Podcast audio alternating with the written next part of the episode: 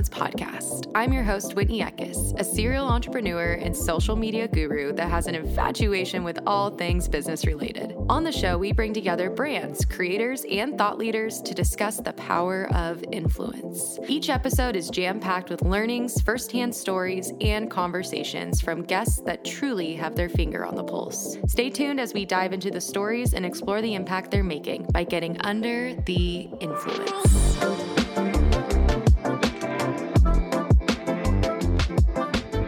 This is a Soulfire production. All right, let's get this party started. You guys, this week I am sharing with you a fellow San Diego friend who I met during the pandemic in 2020. In fact, I met him during a very fun beer tasting. It's a virtual beer tasting. And I may or may not have gotten a little buzzed on that beer tasting, but I was like, you know what? This guy's awesome. I feel like I need to do another beer tasting with him. One thing turned into another, kind of became friends in this awesome kind of nature from being from San Diego, talking about our love for craft beer. And I was like, you know what? Damn it, Jeff, let's bring you on the show. I am so excited to bring on Jeff Lozano. He is the host of the podcast dedicated to the craft, where he talks about craft beer and also talks along with fellow guests about their passion projects or their dedication to their own craft. I personally wanted to bring Jeff on to the podcast because number one, he's been with Ballast Point, which, if any of you know or are from San Diego, Ballast Point just has this incredible story, really kind of shares our craft beer scene. Also, it's it just has these elements that like I feel like as a local San Diegan, like we're very proud of. It gives nod to the fishing industry, gives nod to the craft beer industry. Also, it was like a huge major company that, you know, was built up and then sold and then also bought themselves back, which is a very cool, unique feature.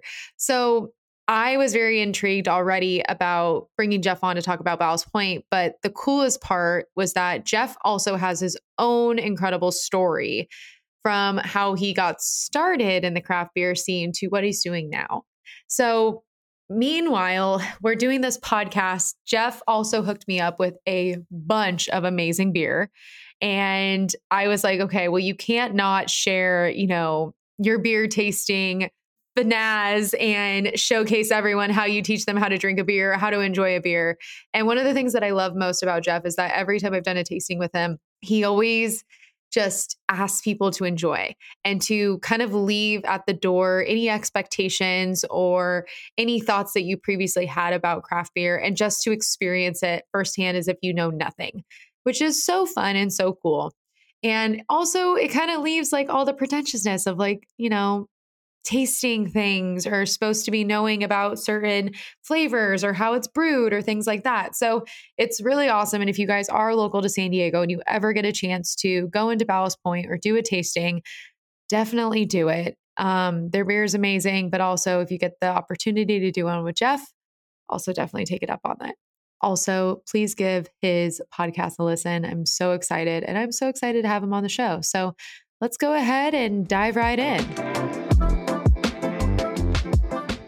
All right, everybody, welcome back to the show. Today, I have on one of the coolest guests I think I've ever had on the podcast. Number one, because you're so fun to talk to. You led this awesome tasting during Naturally San Diego's. I think it was like our Christmas virtual event. But also, too, because Ballast Point like tugs on my heartstrings being from San mm-hmm. Diego and literally watching this brand from start to finish grow and the craft beer industry being so huge in San Diego. So Jeff Lozano, thank you so much for coming on the show. I'm so excited to have you on.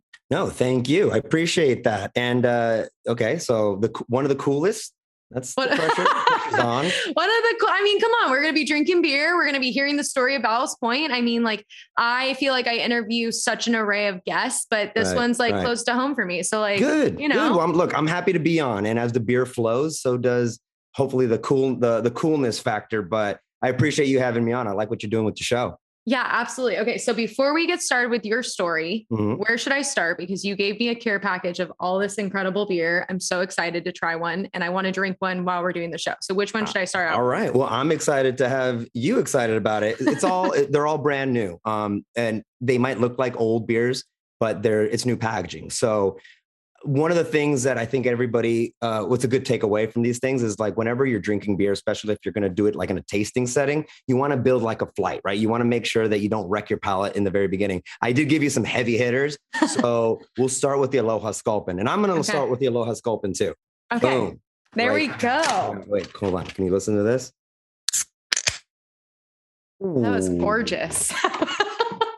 professional, Whitney. Okay, I love it. And should I pour it into my tasting glass too? Absolutely, because this one is a hazy version of our Sculpin. And so you want to see how hazy it is. All right.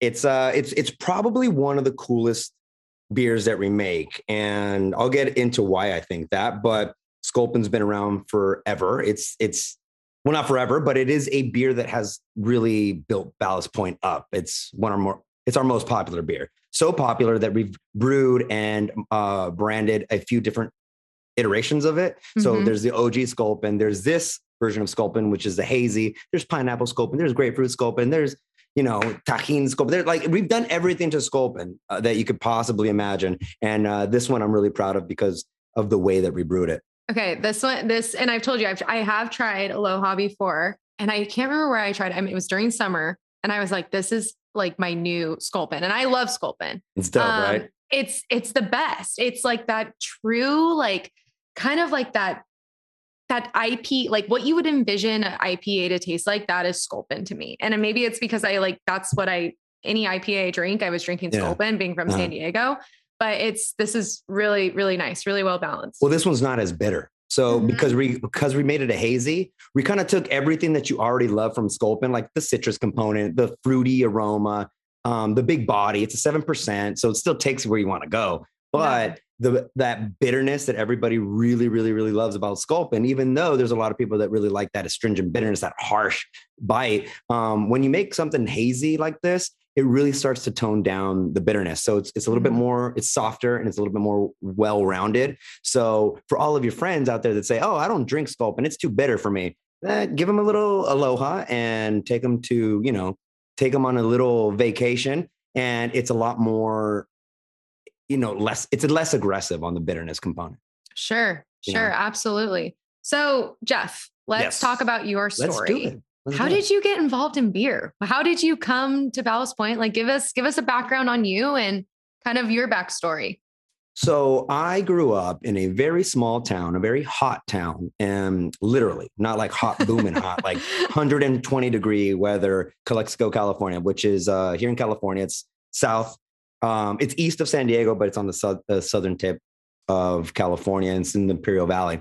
So I just grew up in a small town, and um, like most people in my my town, to get to the big city, to get out of that small town, we hit the closest big city we got. Right, so it's San Diego. So mm-hmm. I came to San Diego to study nursing, actually. So wow. I was a nursing. Yeah. So I I, uh, I wanted to be a nurse, and it was a decision that I made pretty young and so, you know, at that at, at, that stage, you know, you're you're still kind of trying to figure out what it's all about, what you're all about. Mm-hmm. And there's this tug and pull for security, right? So not only did I think that it was a secure job, I thought I would be relatively good at it. And as I was studying, I did become really interested in it. And quite honestly, um, I didn't leave nursing because I didn't like it. It was it was a little bit more um strategical than that. So I came up to study. Um, I was working a couple of restaurant gigs to put me through school, not to put me through school, but like just to have a job and pay some rent and stuff. Sure. So I was working at a restaurant here in San Diego, and they happened to have craft beer. Um, now we were we were offering Ballast Point at this time at that restaurant, but I didn't give a shit. I didn't really care about craft beer at all. Sure. I knew Bud Lights and I knew Modelos and I knew Big Beer, which is appropriately uh, deemed big beer, right? Mm-hmm. And there was nothing wrong with it. Um, and, and it wasn't it wasn't until everybody here kind of started getting caught in the whirlpool of craft and local and that whole push for um supporting you know local and business. what what like year was that like give me like a time frame because i kind of remember like again yeah. seeing it but i wasn't super into it so it was like around 2008 Okay. Like 2008, 2009, around there. And then, so I came up to study. And, and like I said, I was working at the restaurant. And then I really kind of started getting into craft beer. I was talking to people that were really liking it. Um, I got really infatuated with Arrogant Bastard from Stone. Mhm. Honestly, the beer was like so aggressive to me and I didn't Mhm. like it, but it was Arrogant Bastard, right? It had a cool name. yeah. It was super punk rock. It was like manly. It, was like It was, very it, it- was gritty. masculine. yeah, it was gritty. And the label said that you couldn't handle it. And so all the things that you that would get some, you know, some knucklehead to to say, Oh, I'll try it, you watch, I'll Yeah. like it. It, it's it, same thing. I was uh it was it was a sort of magnetism. And just like coffee, um, just like CBD infused coffee or anything like that, No, uh, something you, like you, that. you, you get you get your palate acclimates, right? Like it starts to kind of Sure. like pick up on some of these flavor components that you inevitably end up liking. So the same thing happened with craft beer for me. And then I started really getting more knowledgeable about breweries and honestly it was a selling point. I was just trying to make a more of a tip at the restaurant, but over the course of time um, as my schooling was coming to an end and I graduated and I, I, I, I worked in nursing as a profession for a very small amount of time. And then I had always had this like little, little thing tugging at uh, the back of my psyche, which is craft beer and and everything that I thought a craft brewery was going to be, and and all of these uh, delusions of grandeur. Like, oh man, that's must be fun to just drink beer all day and free beer, and you know, like I don't know if you've ever seen that Simpsons episode where the Duff Factory and everyone's having a, it's uh, it, it's like this big party, right? It's Yeah. not like that at all, but I kind of thought it was, and Uh-huh. so um, I had to make a I had to make a decision um, at, at that kind of like fork in the road that I created for myself, which is I kind of knew what my financial life was going to be like entering uh, the nursing world, the medical Sure. world. And Mhm. I kind I w- I wasn't married. I had no kids. I still had roommates, and so it wasn't a lot to lose to like take a leap of faith into some sort of let's say let's call it a passion, even though it really wasn't a passion. I was just really interested in it, and so I said, okay, well, look, I I'm going to reach a, a point in my life where I'm going to have a certain level of comfort, and Mhm. this salary is going to afford me you know particular things right a house a car i'm going to start a family i always wanted a family and stuff and so Oh. it was kind of it was kind of one of these decisions where i i can't i can't have a family and have all this and then look at my partner and say hey by the way i kind of want to take a stab at this brewing thing and then go and work for minimum wage somewhere and and it just it probably wasn't going to happen even though even though um, at that point in the future I might really want it to, it just Mhm. wasn't something that I thought was going to be responsible or feasible. So I said, hey, let me just do it now. yeah. And so I applied to every damn brewer that you can potentially. I was willing to relocate. So I, I applied to everyone. wow. I applied to every brewery in San Diego. I applied to every brewery in California. And at the time, I mean, there weren't there weren't so many uh, out of state. I just really wanted to work at a brewery. And honestly, Ballast Point wasn't even my first shot. I, I I really wanted to work for Stone. And then I really wanted to work for Rogue because I thought they were pretty punk rock. So I was like, okay, I, I like their vibe. I like their grit. I like their no Mhm. apologies kind of marketing. And then um, and then I started, I just kind of started liking Ballast Point beer. And so I said, eh, fishing's not really my thing. And it's not really like a it wasn't the marketing that got me to work for Ballast Point, that's for sure. And sure enough, I I, I went in and I went onto their website and I emailed everybody that had a website posted on their web uh, on, on their page. And it was a smaller brewery at the time. So I ended up emailing the president of the company and he ended up getting back to me and he goes, Hey, listen, uh, thanks for your interest. We do have a position available if you want it. I said, Sure, I'll take it. He didn't even tell me what it was. said, "I'll take said, "Yeah, Let's do it. And it ended up being a weekend graveyard shift facilities coordinator. That's how it was phrased, but it was a janitor. So that's that's really what it is. And and honestly, it was I've done a lot for Ballast Point now. I mean, I've I've done a Mhm. lot of different jobs, and I gotta say that being a janitor at Ballast Point in 2012, uh, graveyard shift during the weekends was probably some of the, my funnest, most memorable times.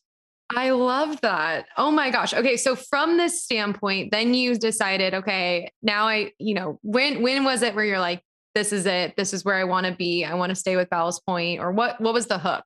Day one, day one, I rolled in with my mop bucket and my glass cleaner and through the speakers at Scripps Ranch. We were at Scripps Ranch at this point.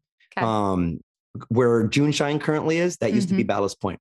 really? Yeah, I didn't know that. That's where I cut my teeth. That's where wow. it, it wasn't the original Ballast Point location, but it was the original Ballast Point production facility. So it all started, Ballast Point started in Linda Vista at Home Brew Mart. And Okay. then once it became a brewery in 96 and we started brewing for, um, you know, you know, high, bigger volumes to go to market, Scripps Ranch was where it happened. And so night one, I say day, but my first night, and I walked in pushing my my my broom and and I mean uh, my mop and bucket, and I heard uh, a, a punk rock band uh, by the name of NOFX. I don't know if that's what you really listen to. You probably more of a Luke Bryant kind of gal, but look, it was it was it was it was punk rock, and I remember thinking, you can listen to this at work, like you can blare this out of the speakers. Um, I dig it. It was one of my favorite bands, and so um, there was a gentleman there who was the, the brewer on on shift, and his name was Alex Tweet, and he was running around doing his brewing thing. I had no idea what he was doing, but he was tatted out and listening to NOFX, and this was a brewery, and it smelled cool in there. And I said, okay, I, I like this. I think this is where I want to be. I Mhm. I I like a place where you can do this. Whether I was whether I wanted to to, to do it or not, I I like an environment where this is acceptable and Yeah. it speaks volumes of of the culture because you can by just by inference like you can be like if they if they allow this to happen it's probably like a lax chill environment and that's kind of what i wanted to tailor my life around i didn't want to be stuck in a job where um there was too many i don't know rules for lack of a better term Yeah, totally. Or too much, like even like I wouldn't even say like structure is the right word, but like almost like Right. boundaries. Like you are const- constantly kind of like, you know, corp. I guess I come from like corporate where like the Marriotts and the Hiltons and like jumping through all the red tape or all the hoops and everything it's politics, like that. right? Yeah, At the end of the day, totally. politics, and there's plenty of personalities out there that not only are cut out for that environment, but they they revel in it and they Sure. they, they they do really well in that. I'm not necessarily so. I didn't I didn't uh, really have an urge to live the rest of my life having to mind my p's and q's and wear a suit to work kind of deal. Yeah, I mean, I my first job out of college was Red Bull. So if there was anyone Oh, breaking the rules, it was me. And I remember going to Hilton and Marriott feeling like I'm gonna get in trouble. Like, Yeah, yeah, yeah, yeah. I mean, but that's what you want. That's what everybody should uh, seek. Not not these environments of no holds bar or or or deregulated spots or no rules kind of stuff. Not not that. That's Sure. not what I'm saying. I'm saying Yeah. you just got to go to a place where I think it fits more of your philosophical um, view. Your you got to tailor your life to what it is that you're about. And if you can find a job where you're going to spend a lot of time being able to be yourself most of the time, then you're in a good spot. At least you're in the right direction. Wow, I love that. That's like such a good reminder, especially for people that are either like in their own career or going off and wanting to start their own businesses. We have a lot of um, kind of people that are either entrepreneurs or thinking about going into entrepreneurship, listening Right. to the show. And I, I love that because I think, you know, even with like my agency or even like when we start, you know, now that we've launched Get Super, we've we've always really wanted to hone in on this company culture because I have been so you know, through my careers and working with different clients, I've been very like, you know, I wanted a very specific company culture. I wanted something very specific where people really felt passionate about what they're doing and the brands they're representing. And I think that's super important to like, you know, anyone that's working within your brand or your business to feel that kind of like, I feel like I kind of can belong here, or I feel Yeah. like there's a little bit of camaraderie, or there's people that I can gel with.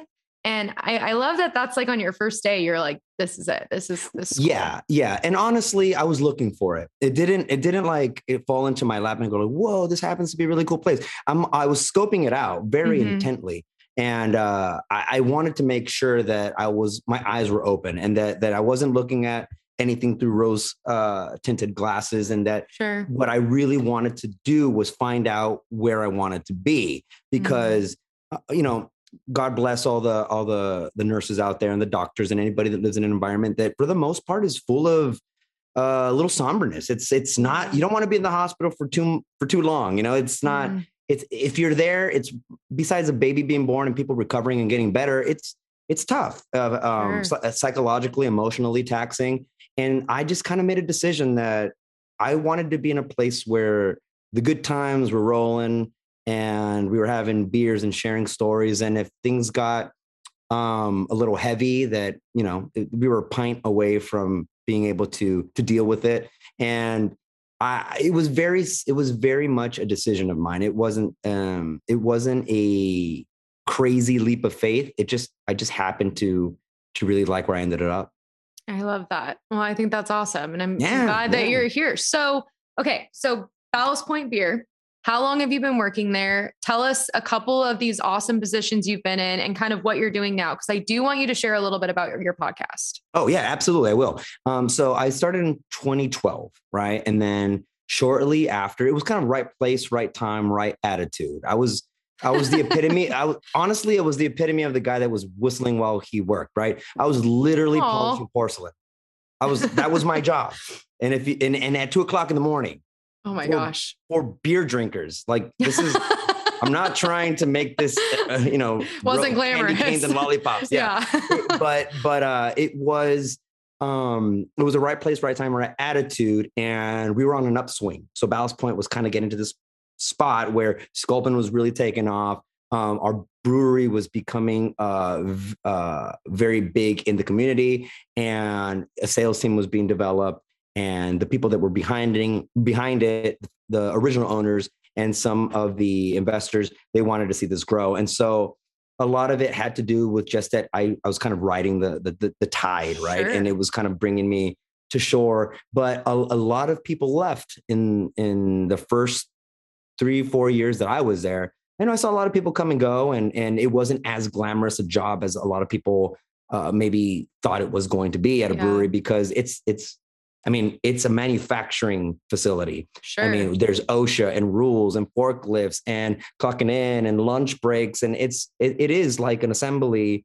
uh, line that you're on when you're on the packaging line. So I feel I like not, it. I feel like that's really important to remember because I feel like, again, like people think about San Diego, this craft beer kind of like mecca that it's become. And they're like, I want to go work for this company. It looks so badass. They have the coolest branding. Like they're all about fishing. Like, and then you kind of yeah. get back to the realness of it. And you're like, no, like we're, we're making product yeah. and it's like heavy lifting stuff it's a job and there's plenty of people there for their own reasons. I just was there for a different reason. I was there because I really, really wanted to be there.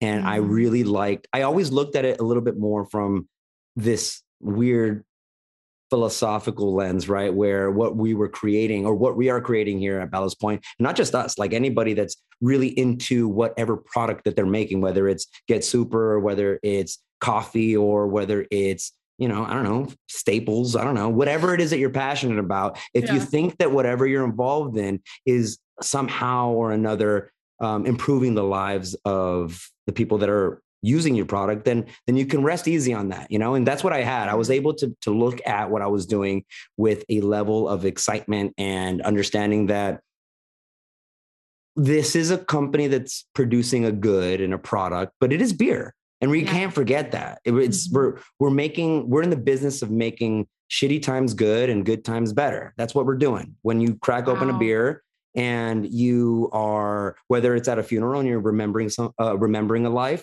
whether it's a backyard barbecue and you want to savor a moment my whole thing has always been i just want to be a part of that moment like yeah. even if we're not there i just want to be a part of that moment because i know what those moments feel like you know wow. um and so when i was at when i was there and i kind of started really really really honing in on that philosophy mm-hmm. and looking at it from that vantage point my life was great. And so I worked harder. I was happier. I worked harder and I just climbed the ranks. And I've done it. I've done about everything that there is to do in that company except own it. Wow. That's incredible.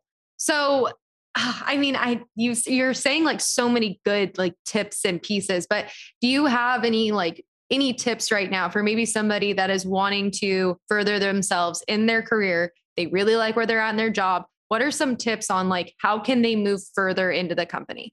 Um, I have been a big proponent of attitude. You can teach mm. hard work. I mean, honestly, sure. you could teach that. You can teach people brewing. You can teach people to work an assembly line. You can teach people to work on vaccines. But you're not going to teach people to be happy doing about uh, doing it unless you teach them how important it is. And if you can teach them and get people to see not what they see, not teach people what you see, but teach people to uncover what they see, um, then I think that you can start to develop a really good workforce. And then that bleeds into like a culture. And I don't know if you know, if anybody listening here is going to know too much about uh, brewing, but honestly, it's very synergistic from the assembly line to the brewers to the filter techs to the distribution, I mean, uh, to the sales team to the front of the house.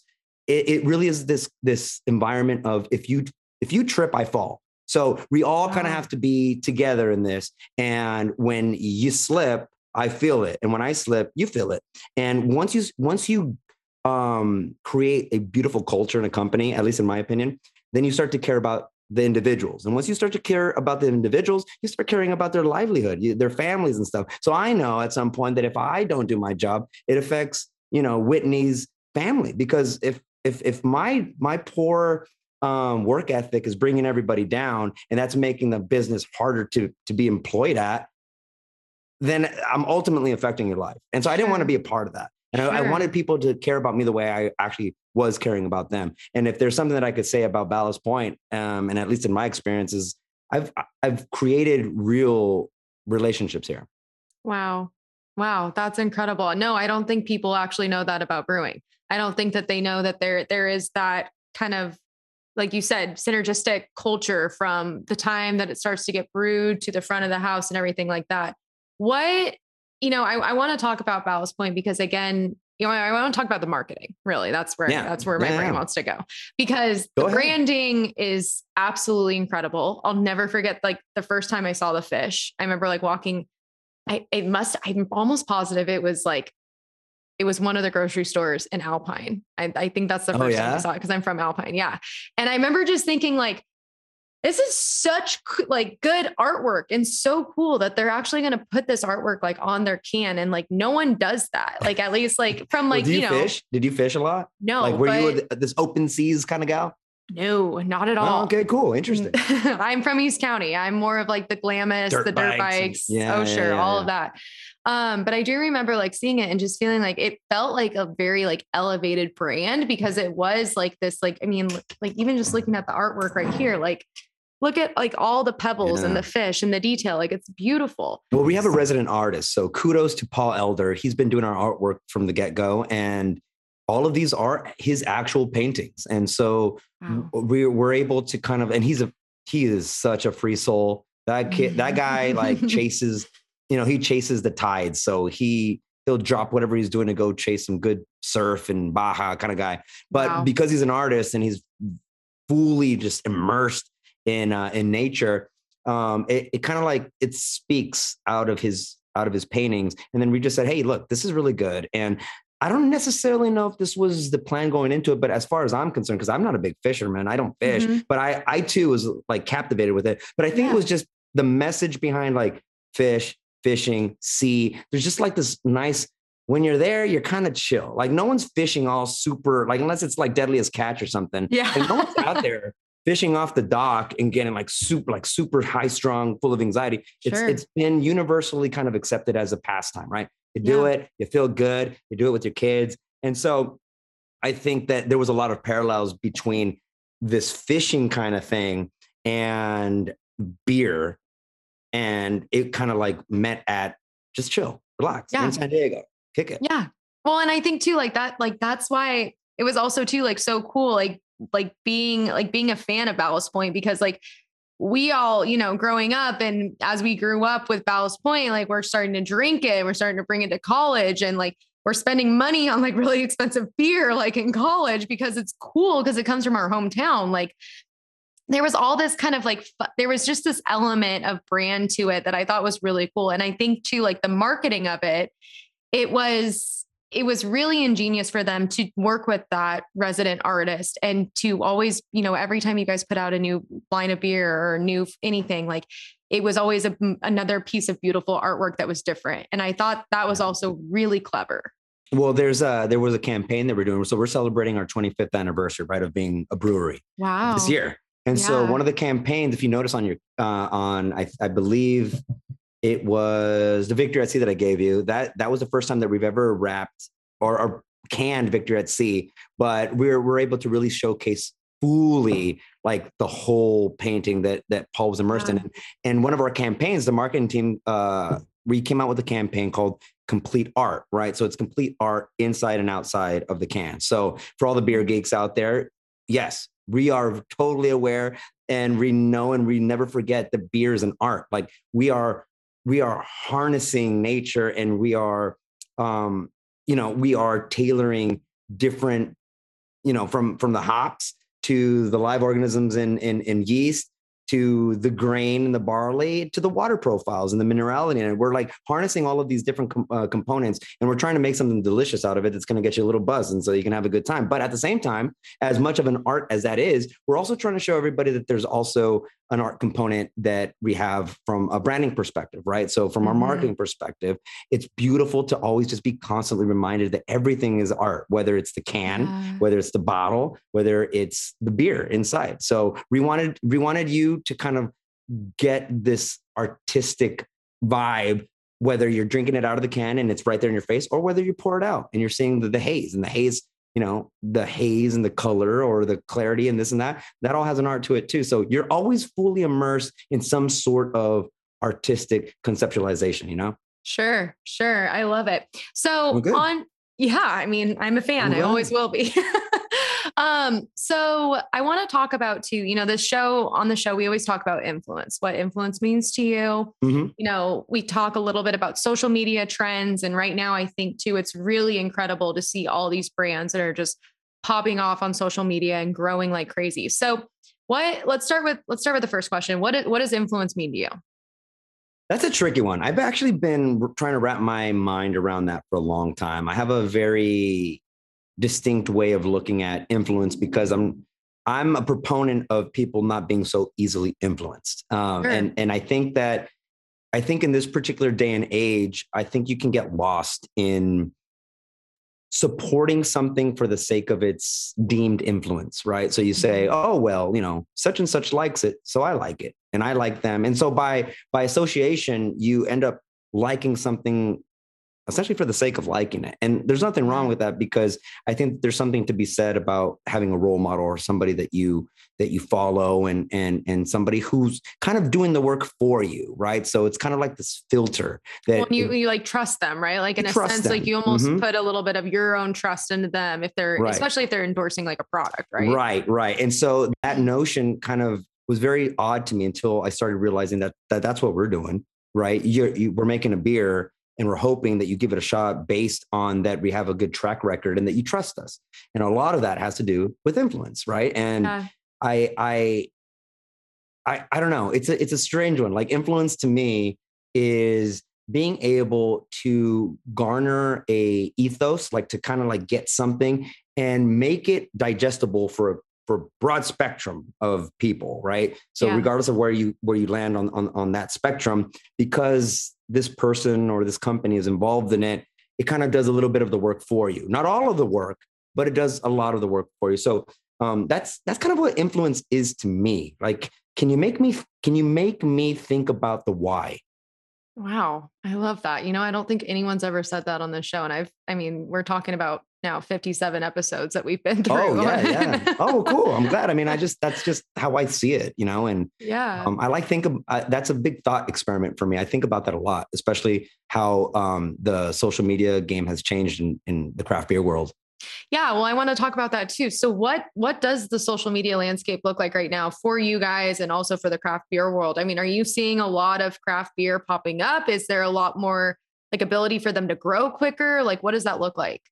So I think that because of the you know the hiatus that a lot of uh, companies had to take, you know, these last couple years. Yeah.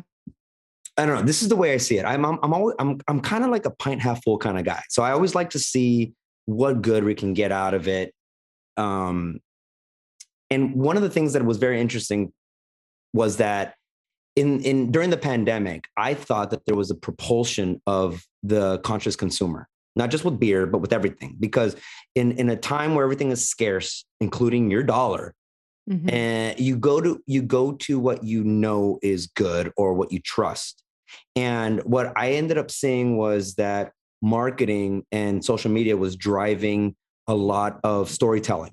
And I was really happy once that started to happen because I thought that in a world where everything's good, San Diego, we're spoiled. We have great beer. You lived in Alpine. Alpine Brewing is some of the best beer ever. It's the and, or is some of the best beer ever. Yeah. And so one of the things that happens once everybody kind of gets into the game because they see that they're not only can they pursue their passion, but that there's a monetary gain in pursuing that passion and everyone's really good at it then Mhm. what differentiates you from the guy next door and and Sure. and and and and if it's not the beer because there's only so much you can do with beer i mean yes we are doing our job we are doing our hardest to innovate and i think we're doing a good job of innovation but so is alpine and Yeah. so is AleSmith and, and so many small breweries that are able to really experiment because they they're small and they they don't have to worry about you know cogs and, and the cost of goods and stuff like that. So w- what I what I thought was that social media was propelling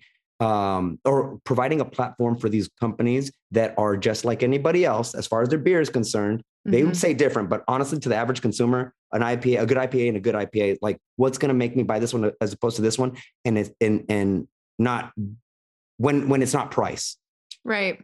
it's either packaging or it's your relationship with that company. and I think yeah. that the needle has slowly moved towards: Do I relate to this company? Can Mhm. I purchase them and feel good about myself? And I'm not just saying about beer. I'm, people were making this decision with with big chains like Walmart and Target. And it's like, hey, no, no, I don't like what they stand for. I don't like what they're doing. Social Yeah. media was this big platform to tell the story. And so what I liked and what I saw kind of emerging from that was that I was learning who these breweries were, not what they did, not what they made, but who they were. And I think that that's I think we should cherish that. I think that that that's a good place for for a consumer to be because we're taking your money. You know, you're paying for our goods. Honestly. Yeah. Like Yeah. you're- we're, we're, we're providing a, a product that we hope that you enjoy, but we're Mhm. selling it to you. So you might Sure. as well know that the people behind that product, you know, have their have their head in the right place. You know what? I I love that because especially right now, I feel like I've seen this really cool trend where I'm seeing all of these CEOs step out in front of their brand. And one really good example, I'm a fan of her. She's incredible, but her name is Alex Peabody. She runs and operates Bev, the oh, canned okay. wine. Yeah. And she has done such an awesome job, just kind of like coming in, disrupting this canned wine wine industry and being like, I want to make this for women and I'm going to stand out in front of it and share my story. And any like wine that's on the shelf, like I'm always drawn to them because of that story and because of what she shared on social There you go. and it's a perfect example because it's you're spot on i think now too like even what we're seeing like just in like cpg and like all like any sort of consumable right now it's like we are seeing people starting to like move away from these conglomerates and more more so into either a small business or a brand that they feel like they know who's behind it and they feel like they can trust right. them and i think i think you're spot on and i think that that's actually probably from what i'm seeing at least on social i feel like that we're even going to see a bigger movement as we continue like in the I agree. future I think social media is um, highlighting transparency. It's helping Yeah. highlight transparency. And one of the things that I, I cherish about transparency is that one, you kind of have a good idea or a gist of whether you want to give this particular business your money and Mhm. support something that you know that you're not about. And I'm not talking about like like nefarious things, you know. I'm just saying like sometimes maybe you just don't agree with something that's totally right not to agree with, but you'd rather go this way because either it's a, a philosophy that you agree with more, or maybe it's just mm-hmm. simply because it's your buddy's place.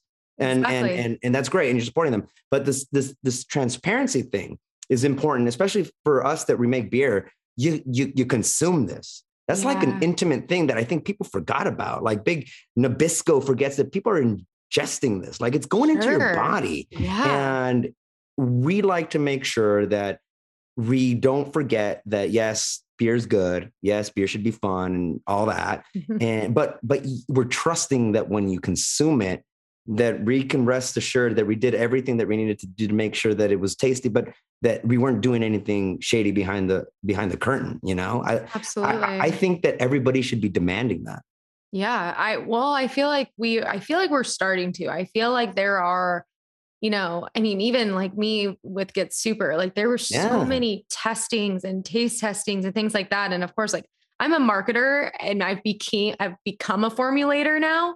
But at first I was I wasn't any of that. And I didn't realize how much went into it. Like even like asking for like where our beans were farmed, like how were they farmed? Like what happened? Like where was our, you know, where was our, you know, cannabis grown? What what took it from cannabis down to CBD? Like how Yeah. did that process happen? And I, I think now it, it is kind of cool that there is so much transparency because now we're not letting these big brands get off the hook so easy. And now Yeah. they're not able to because it's like, well, you know, there's all these things and there's all this, there's like it's this instant information that we can have. And a lot of people are trying to be more transparent in the brands that they're growing and raising.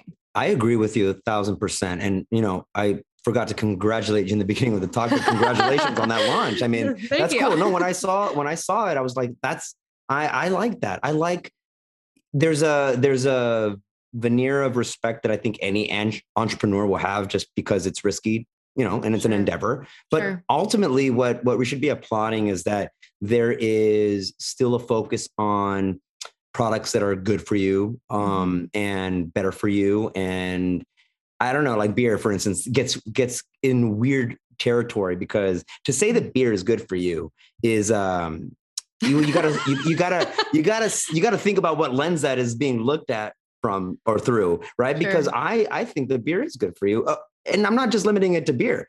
I'm limiting it to anything else that has been deemed, you know, not necessarily let's say healthy physiologically, right? Let's Yeah. let's take macaroni and cheese or something like that. You know, any it's a any- comfort though. it's, a com you sure. said it it's comfort Yeah. and that to me does something psychologically Mhm. and i've you know i've had i've made friends i've lost friends over pints. I've had very very difficult conversations. I've had the best times of my life over beer. So for me i think that beer is miraculous. I think that it's that it's embellished life in in in so many ways. Some people think that about coffee. Some people think about that you know with empanadas or whatever. People are going to think about that with your get super. So Yeah. I, I I think that um you know I know that you're a marketer and that this is a social kind of like the, the social media focused sort of uh, show, but it it it's so huge to be able to tell a story and have somebody listen to it and go, "That's real."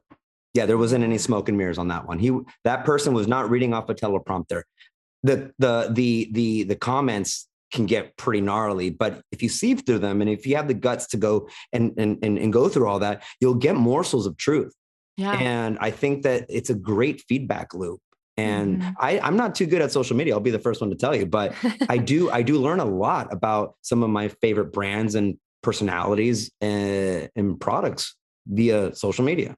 Absolutely. Absolutely. I mean, I, I yes, social media is it's almost becoming a necessary evil at this point where it's like, yeah, there's there's Yeah. some really gnarly stuff to it, sure. But is there also this kind of like beauty to it where we're now uh, like able to expand and share and have more education than ever and more testimonial and like almost this new level of authenticity? Also, yeah. So I love it. Jeff, okay, hold on. We're we're gonna have to wrap up this show. We keep Yeah, talking and it's amazing. But I wanna I wanna test out a few beers with you. I want Okay, you to walk me through a couple. Let's do All it. right. Let's let's test uh, the the beers that we got. So, So we did started- Aloha. It was great. We did Aloha. Okay, so that's our that's our hazy tropical version of Sculpin. Okay. And like I said, I- I think it's the coolest one that we've done because if you really think about everything that we've done with Sculpin, we've Mhm. added flavor to it, right? Whether it's Mhm. pineapple, whether it's grapefruit, which is a big hit. Um, but with this one, we were able to highlight and bring out a lot of the fruity aromatics and some of those sweeter citrusy components without Yeah. having to add anything. We fundamentally changed it from its recipe, which is, I think, like a testament to what our brewers are capable of. They were Mhm. like, okay, what do we like about Sculpin and how do we enhance it and how do we make it hazy without having to add anything to it? Just It's pure amazing. science. I love it. And yeah, yeah. And, it, and it's good. It's smooth, it's hazy, it's less bitter, but it's still all of the tropical, um, you know, it has all of that tropical depth to it. So that one is probably my the funnest Sculpin I think that's out there. I'm glad you like it. I do like it. I will say I think I like it better in the bottle, but I'm also a beer bottle kind of again, I'm from East County. Okay, so, so real quick, I know that we're wrapping up, but I kind of want to know why do you like it out of a bottle more than you like it out of a can? Um, the experience of drinking it out of a bottle. Thank you. Thank yes. you for saying that because um, we, I think a lot of industries are moving away from bottles. Yes, the beer, they are. The beer. We're, we're moving away from bottles, and that's great. Uh-huh. Honestly, uh-huh. people will get used to it. It's cool. But for for someone like yourself and some someone like me who have more of um there's more to beer or to experiencing like food coffee or beer and wine than than just the product itself it's mm-hmm. tactile right like how does it feel in your hand like mm-hmm. that's why you don't go to oktoberfest and have a little sippy cup you want a stein. Right yes. because packaging matters yeah. and and you're able to like i go to i go get a sapporo right mm-hmm. and honestly i want it out of a big bomber. Like I yeah. want it out of a big ass bottle because yeah. when I go to joint and they give me a, a, bomber of Sapporo for 16 cents, like that's what I'm, that's what I want. Oh, and so yeah. when I go to the store and I drink a Sapporo out of a can or out of a 12 ounce bottle, it just doesn't hit the same way, you know? So I'm glad well, he said it's, that. It's like a glass of wine, right? Like you, you want to drink like most, like I even my JuneShine, like I'll pour my JuneShine into like a wine glass or something yeah. like that because I actually, I love JuneShine, but I I'm like, I don't want to, at the end of the day, I don't want to drink right. it out of a can. I want right, to pour right, it into a glass at home and make it a little elevated, I guess. Right. There you go. Elevated. Yeah. So, yeah. Um, all right. So the next one is okay. Sculpin, but our grapefruit Sculpin. Yes. Now you're going to notice you've already showed it uh, a few times for anybody that's not watching. Um, we do now have it in a 16 ounce can, which I think is really cool. We were, um, we were able to have a few of these in ballparks for a while, you know, like 16 ounce cans just are kind of like a like a ballpark kind sure. of thing or stadium thing. But now we have 16 ounce cans available uh, in the market and here at our spots or any any one of our locations. And honestly, it's just what more beer. Who's complaining about that? yeah, I mean, okay, so and I, gosh, I feel like I need a whole nother podcast with you because I do want to talk about Petco Park. Uh, what is it? Is it swinging, swinging, swinging Friar? Friar Ale? Yeah also one of my favorites. That's Good. actually me and my boyfriend's favorite. Every time we go, go, to Petco. Okay, hold on. Let's give this a taste. So again, it smells amazing. So we got regular Sculpin, and we said, "What is what is the one thing that we really like about this Sculpin?" And naturally, it has a grapefruit essence. So we said, "Well, why the hell don't we just get people more of what they really like?" And so we mm-hmm. ended up adding grapefruit to it. So it's it's Sculpin with grapefruit turned up to eleven. You know, so I love um, it. it. It's one of our more popular sculpins for very obvious reasons. It's kind of like people that love sculpin will like this because it's close enough to the OG, and people that yeah. want a new or, or, an improved version of sculpin for their palate, they like the grapefruit component. It has a little bit of um, that rind essence, which can give it a little bit of an astringent bitterness, but people really like that about a West Coast IPA. I like it. I think that's actually, I'm pretty sure that's the one I used to buy all the time. I think you guys also may have come out with like I want to say you came out with something with a pineapple. Pineapple sculpin. Yeah, we did. It, we did. it was a pineapple sculpin. Yeah. Okay. I don't care for that one too much, but I will tell you something. Yeah. When I when I'm working festivals or when I'm doing dinners, eh, people always ask where that beer is. I'm like, you like it, huh? Yeah. yeah, it's just it wasn't for me, but people love it. It almost, you know, it almost has a little bit of this to it, where it's mm-hmm. it's a little bit more like um, it's less of the bite. And yeah. I, I remembered that from the pineapple sculpin. I remember I used to bring it. My dad would be like, I used to bring it to Lake Havasu. My dad used to go out to Lake Havasu all the time. He'd be like, Why are you oh, always buying this beer? At Lake Havasu is probably the best way to drink it. It was good. It was really yeah, good. I bet. I bet. um, and then, okay, so we're going to end because I brought you three. Yes, we, you did. Do you have that one in front of you? This you don't one? have to crack it open, but no, I, am going to crack it open. I'm going to okay. All right. Good. I like. Life is for the bold. I told you I'm making tortilla soup. I told the boyfriend he has to come home early. We have all the good beer. Okay. tortilla really good. I'm proud of you. Thank you. Okay. Yeah. So this is a porter though. So, so I'm going to get, an, I do an imperial porter. So okay. Gonna, there you go. Look at you glassware. You know, you hear from different people. Some people don't care. Some people really care. But I, like I said, uh, we talked about packaging is important. So that's uh, Victory at Sea, our Imperial Porter, 10%. Ooh. It has coffee and it has vanilla. Now, um, mm-hmm. quick backstory to that one: the Brewers were really looking for something like a winter warmer because San Diego gets so cold, and they wanted something to to to crack open at a bonfire or something. And sure. so the natural progression is winter warmer. So a big, bold, robust beer with roasty chocolatey components in a porter.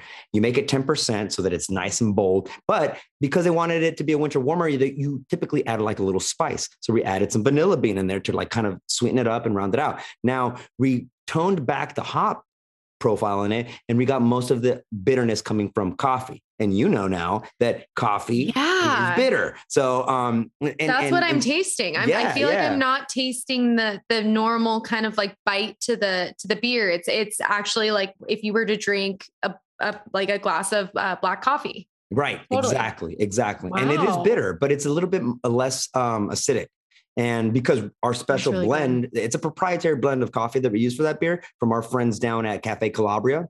Um, oh, right here in North Park oh, on wow. 30th Street. Yeah. It's, it, since it's uh, since its inception, um, it's been used or infused with Cafe Calabria, and they made their own special blend of coffee for it. In fact, if you're anywhere around our um, locations, you can actually pick up the coffee that we use for that beer. You can pick it up so that you can just make regular coffee. Okay, but, wait, yeah, I need to get a bag. That smells that smells and tastes amazing. And yeah, I, yeah, yeah. I, I can taste the vanilla too. Nice. I can totally taste it. Very good.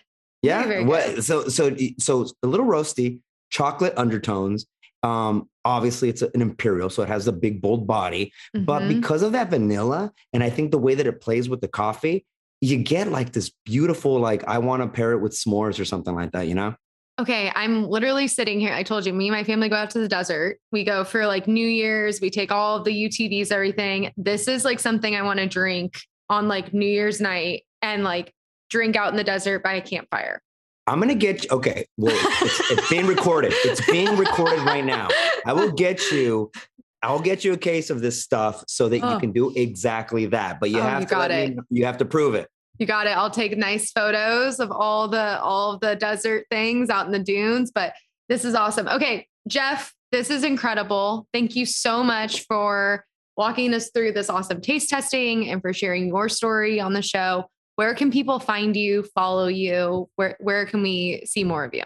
So you can follow Ballast Point as it is already on there on on on the company Instagram. You can follow me at Jeff Lozano on my Instagram, and you can check out my podcast. Um, yes. We didn't talk about too much about it, but like honestly, real quick, it's exactly what you're trying to do. You're trying to have um, people on to talk about their passions, right? And mm-hmm. the our show, uh, you can find it on Apple, you can find it on Spotify. I like the visual component, so we're on YouTube, and you can find it on Ballast Point's uh, oh, YouTube cool. channel. I just bring in all my buddies and people that are really passionate about what they do.